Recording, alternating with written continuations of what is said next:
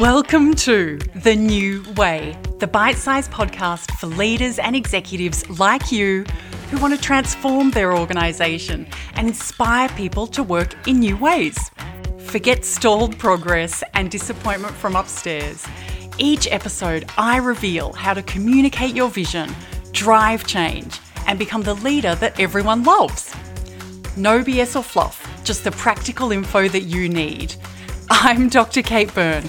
Get ready for actionable insights, mini execution plans, and game changing secrets from my 20 years in the trenches, supporting senior leaders to introduce the new way. Let's get started.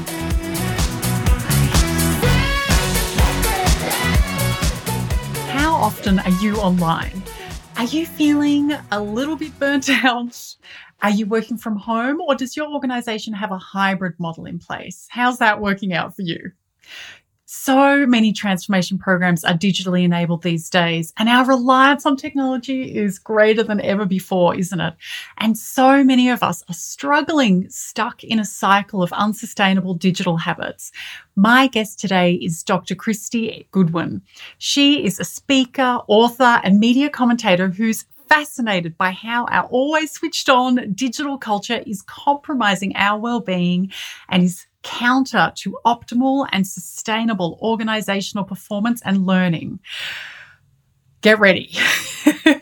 Kristy is an expert on this stuff and she shares a wealth of info in this conversation. We cover everything from the digital habits that could be keeping you stressed and burnt out, digital well-being, what leaders can do to better align our new ways of working in this hybrid world with getting the best out of people, why you need to set up digital guardrails with your team and exactly what those are.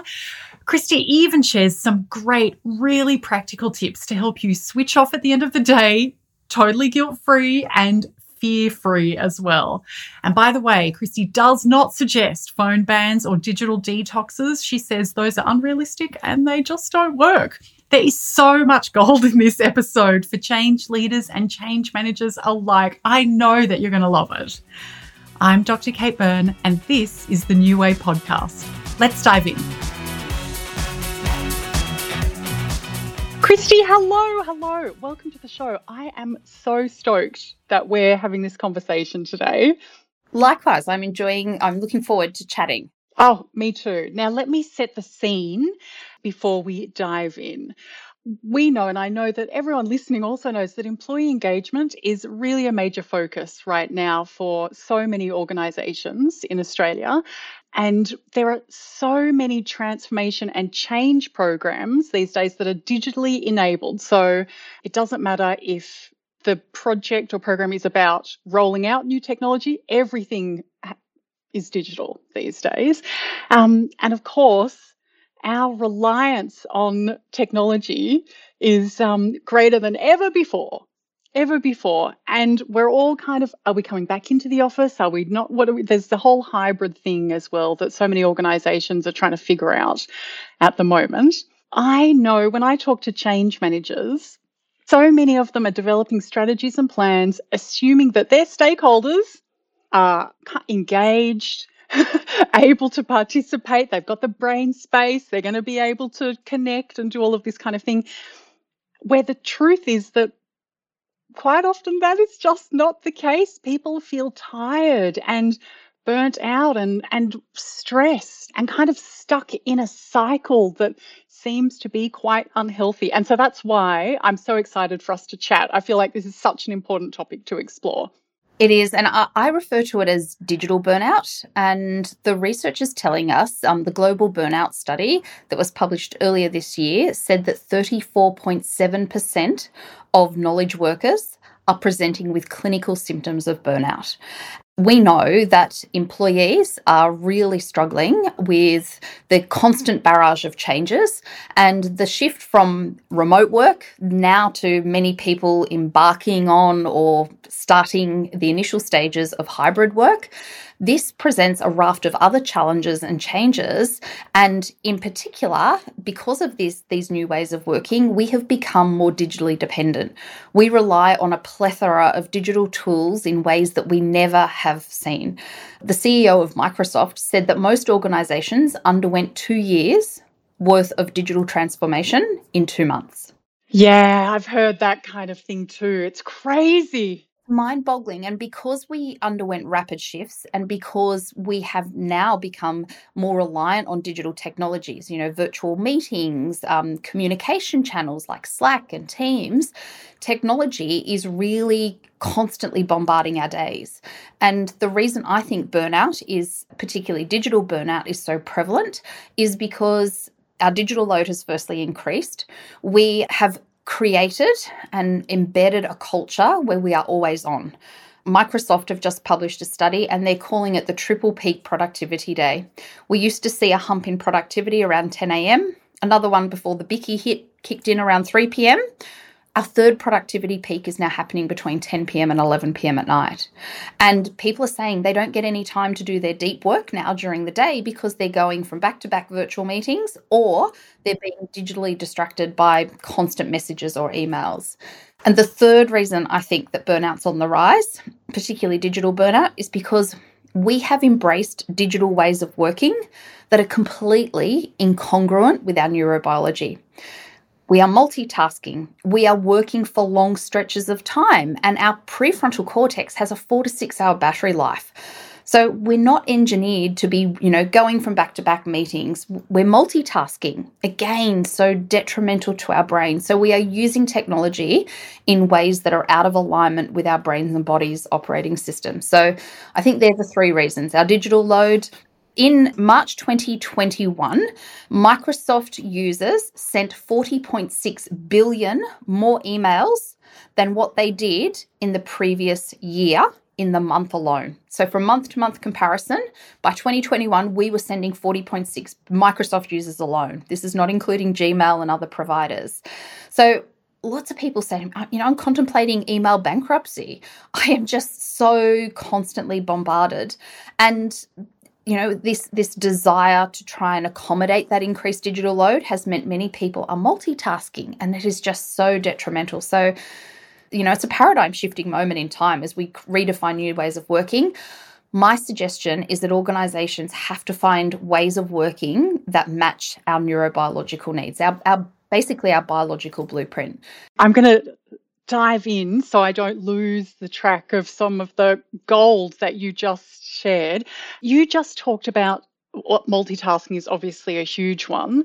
What are some of the other habits and practices that you are seeing at the moment that are kind of the most maybe the it's the wrong word damaging but are contributing the most to stress and burnout Something as simple as our notifications and alerts. We have a brain that is biologically designed to go and forage, hunt, and seek information. In years gone by, we used to go and read an encyclopedia, or we used to go and get information that suited at a time that suited us. We used to get information at a volume, at a cadence, and at a time that was congruent for our needs. But in the digital world, the reverse has happened and information is constantly being thrust at us alerts notifications reminders pings and dings they've become the soundtrack of our day and so these alerts and notifications are what i call little micro stresses they may seem really benign, but these little alerts and notifications trick our brain into thinking that they're urgent and important. The fact that they come to us, again, puts us in an alert aroused state. Our brain can't differentiate between an email notification and a tiger chasing us. We are in this arousal state, and as humans, we are designed to deal with stress. We are, however, designed to deal with short bursts of stress. And we are designed to close the stress cycle. But today, in our constantly digitally bombarded world, where notifications and alerts and information is constantly coming to us, we don't have short bursts of stress and we very rarely close the stress cycle. You go from one email to the next email, you go from one virtual meeting to the next. And so we don't ever feel like we're getting that the closure on that stress cycle. So notifications I think are a big way. And they're not only adding to our stress, they put a huge dent in our productivity. let's say we're writing a report and we're in that deep focus state, and all of a sudden we get the ping of an email or our phone rings, or maybe we're back in the office and chatty Kathy drops by for another conversation at our door or our desk. What we know is that it takes the average adult 23 minutes and 15 seconds to get back into that deep focus state after we have been distracted. It's referred to as the resumption lag. Think about how most knowledge workers are spending their day with constant digital distractions. This is, you know, really deadly, not only for our, our stress levels, but also for our productivity as well. Is digital well-being possible? And if it is, what what what is what is digital well-being in this current kind of world? What should we be aiming for? I think digital well-being is possible. I often say it is really possible to thrive in the digital world if we use the digital devices, both our personal and professional technologies, in ways that are congruent with our biological blueprint. So, digital well-being to me is making sure that we are using technology in ways that supports our physical health our mental well-being and also our performance. Something as simple as trying not to bookend our day with technology. If we wake up and do what most of us do, in fact 90% of adults allegedly reach for their phone before their partner first thing in the morning, we activate our limbic brain that stress state in our brain. You know, we only need to see one upsetting news story, one curt perhaps terse email and the, the, the amygdala in our brain starts firing the emotional center of the brain equally we know that the blue light from our devices is having a really detrimental impact not only on the amount of sleep we're getting because the blue light stops our body making the sleep hormone melatonin and so the, the smaller level of melatonin production means that it delays the onset of sleep but it also shrinks the, the length of our deep and our REM sleep phases. These are phases critical for that deep restorative sleep, and this is when memory consolidation takes place. So, coming up with what I call your digital guardrails. You know, what are the times of the day when you are going to use technology and when won't you? Putting in place, again, practices and habits, you know, digital amputation or aiming for inbox zero or going on a digital detox are not pragmatic, sustainable strategies. It's about how can we use technology, but use it in ways that, that meets our biological needs. Yes, I do want to dive into that concept that you use of the digital guardrails. I think that sounds really cool. I know we've been talking a lot about the individual, and because I understand that's where we each feel stress and burnout. I'm so curious in a work front. I talk to lots of people who, even though nothing has been said necessarily, they're they're feeling a burden, they're feeling pressure to maintain, to keep up with, to uh, that there's an expectation in terms of turnaround times or being online or, or all of those kinds of things. And I'm curious about what can leaders do to better i think you talked about before aligning the ways that we're working with you know, how we can get the best out of people and ourselves with the way that, you know, we're set up as humans. How can leaders help their teams do that? The most imperative thing that leaders can do at the moment is to establish their organization's digital guardrails. This is critical as organizations embrace hybrid work. Some organizations may continue with fully remote or partial remote work. One of the, the things that we are seeing, as you identified, is people, they're often not articulated norms and, and rules. There are many unspoken expectations that we've adopted, especially over the last couple of years. And one of them, I'm, I'm saying, we're seeing a trend called digital presenteeism now that many of us are not consistently in the office, what we have done is we want to be seen to be productive. So we will instantly reply to the, the Slack message. We will reply at 11 p.m. at night to our colleague's email or to our leader's email. And this digital presenteeism is really detrimental again to well-being and productivity. So to counter that, really effective leaders are co establishing their digital guardrails. And these are the organizations, or sometimes it's even at a more granular team level. These are like your team agreements. What are the digital norms, practices, principles, and protocols around how you will use technology? So, actually articulating do you need to have your camera on in every virtual meeting? Could some of our virtual meetings be better off being an asynchronous form of communication? Maybe it's a working document that we work through in lieu of us all sitting on another Zoom or a WebEx call. It is coming up with your, what I call your tech expectations around email response rates. How quickly do you need to turn those around internally and externally? do you have, as part of your digital guardrails, a communication escalation plan? The reason many people say they can't switch off and have a, a, psychological break from their work is because they worry, I'm going to miss a critical piece of information. Or what happens if there's an emergency and I'm not across it? If you've got an articulated, delineated escalation plan, you know there will be one channel through which we will be communicated with if there's a critical incident. And I usually recommend a good old fashioned phone call because there's no ambiguity as to whether someone read the email, whether they understood what their next actions were. But actually taking the time to articulate these practices that work for your organization and your team are absolutely critical to making hybrid work work. I really want to re- reiterate it's not a policy. A lot of people say, is it our, our technology policy? It is not. I'm working with teams and we co establish. It's a very iterative process, but actually, you know, figuring out through focus groups what's working within your organization. You know, we want to retain the parts of hybrid or remote work that work really well. But at the same time, we need to look at the elements that need some tweaking or need some guardrails, um, just so we've got some firmer parameters and everyone has clear expectations.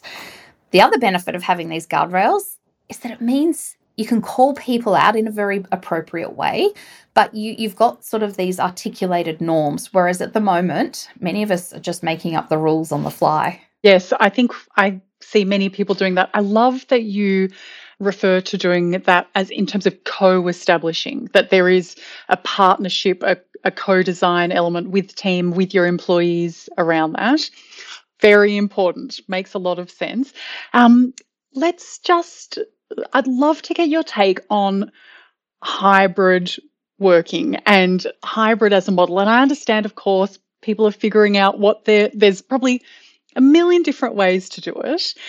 Do you think that hybrid can be supportive of productivity for an organization? You've given me goosebumps. I, I often say I think for, and I want to articulate this is predominantly for knowledge workers. Frontline workers often don't have the, the same scope in terms of being able to work in a hybrid or remote way. That will soon change, I might point out, but at the moment, this is an affordance usually geared more towards knowledge workers. And that is I think the silver lining of the pandemic for knowledge workers is not that we've got more flexibility or flexible work arrangements. I think that the most exciting opportunity, and this is why I believe it's a paradigm shifting moment, is that we can now create more productive work arrangements. Now, longer are we bound to the nine to five in the office five days a week schedule. The true benefit, I believe, for knowledge workers is especially around flexibility in terms of our schedules. We now know 94% of knowledge workers are saying they would want flexibility around when they work. 78% want flexibility around where they work, location flexibility, but time flexibility is the biggest thing people are saying that they want. And this is where I go back to how can we use that to map the workday with our neurobiology. And one of the key things that we have is something called our chronotype. And our chronotype is our biological predisposition to be alert and focused at particular times of the day. And we fall into one of three categories. We're either the lark, the early bird, and we fire on all cylinders early in the morning. You all know who your larks are on your team. They're the annoying colleagues firing off emails at eight o'clock. They're suggesting a team stand up meeting at, at 7 a.m. Then you've got your middle bird, and, and their energy peaks usually between 10 a.m. and 3 p.m. That's about 65% of the population. And a smaller proportion of us are owls, and our energy fires on all cylinders late in the afternoon and into the evening. Now that we aren't forced to be adhering to a nine to five workday, we've now got the opportunity to set up our workdays depending on your personal situations, but where you can, doing your deep focused work in a time that matches your chronotype's biology. And this, I think, is revolutionary. A couple of years ago, before the pandemic, American Airlines actually mapped some of their pilots' chronotypes and started to offer them schedules that were aligned with their chronotype. This is a, a huge game changer. That's cool. Yeah. I certainly want my pilot flying when his, you know, his peak performance window. And so we've got the opportunity to set up our workday so that it is aligned with our chronotype. And when we do that, our productivity skyrockets because we are working within our biological blueprint. And not only does our productivity increase, our well-being just naturally does as well because we are working the way that we are designed to. We're, we're more or less following what I call our HOS, our human operating system. This, I think, is the changer. That is very exciting. The way that you've just put that and the energy that you shared it with, uh, there's so much opportunity there. That is really exciting. And I also just want to take this opportunity to apologize to all my non Larky uh, colleagues who I know I I drive them crazy. So email me. I'm up at uh, I'm an early bird too. One of the things I'm doing with teams is getting them to identify their dominant chronotype because you could be surprised. You may not follow the traditional bell curve. Maybe you do have more larks. And so or middle birds or whatever your preference is, this means we get to restructure the day. If we do have more people that are those early birds, why are we putting shallow work at the start of our day? Why are we having team meetings? That should really be reserved for that deep productive work. So it really gives, you know, I think it's a game changer. Oh, that's such an exciting prompt for leaders to use when they're having conversations with their teams. What a great invitation.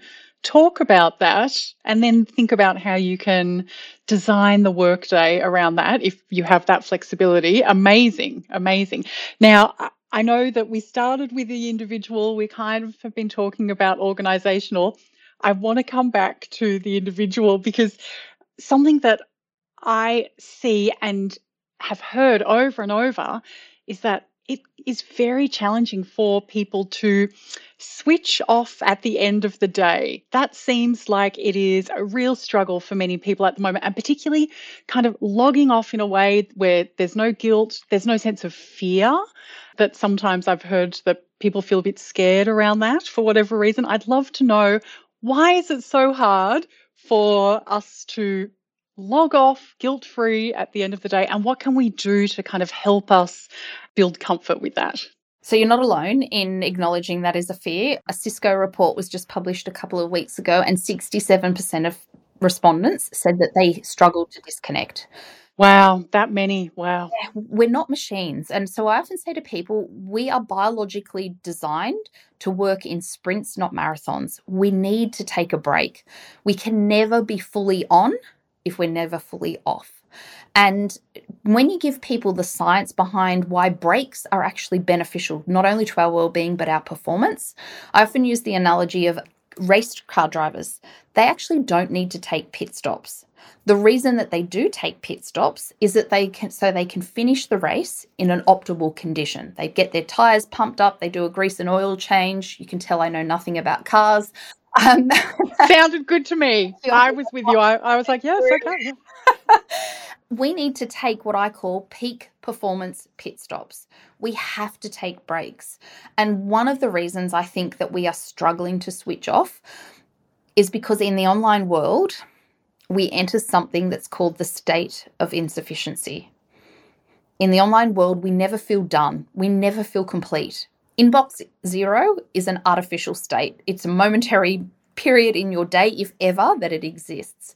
So there's always another email, another message, another YouTube video you can watch, another Netflix show you can binge on.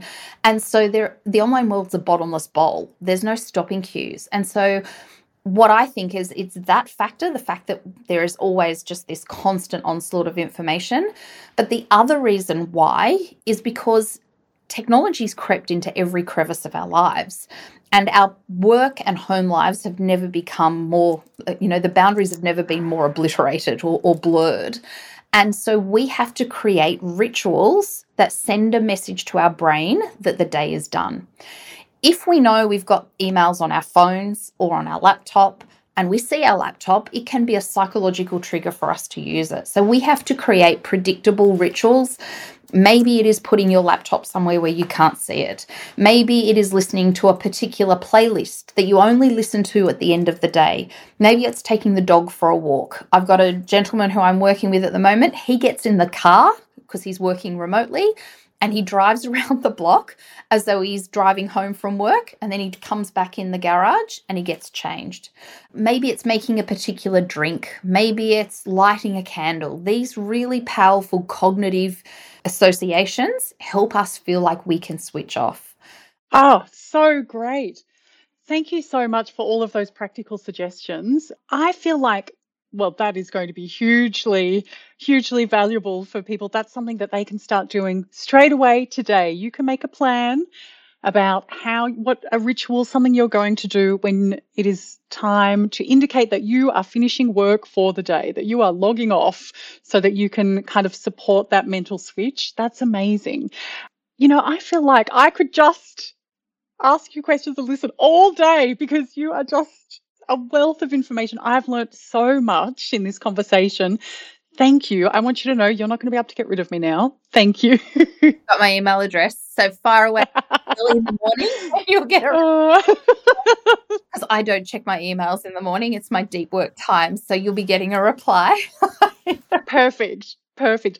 Now, let me know how can uh, other people who would like to get in contact or keep this conversation going with you, what is the best way for them to get in contact? Yes, so the irony isn't lost on me um, that I'm encouraging people to curtail their digital habits, but um, I try to share practical and digestible information predominantly on LinkedIn and also on Instagram. So, depending on what your digital preference is, and we will link to uh, you all over the internet, including your website as well. And I know that there is, you have a great white paper about hybrid work on your website, and we'll make sure that we link to that as well so that people can check that out. I think that's definitely worth a quick read and very eye opening. Thank you so much for your time today. So much gold, so much gold. I can't wait for people to hear this and start taking some of these actions to improve their digital well-being. Thank you, Kate. I've enjoyed the conversation. Oh, thank you so much. Have a great rest of the day. Too. Bye.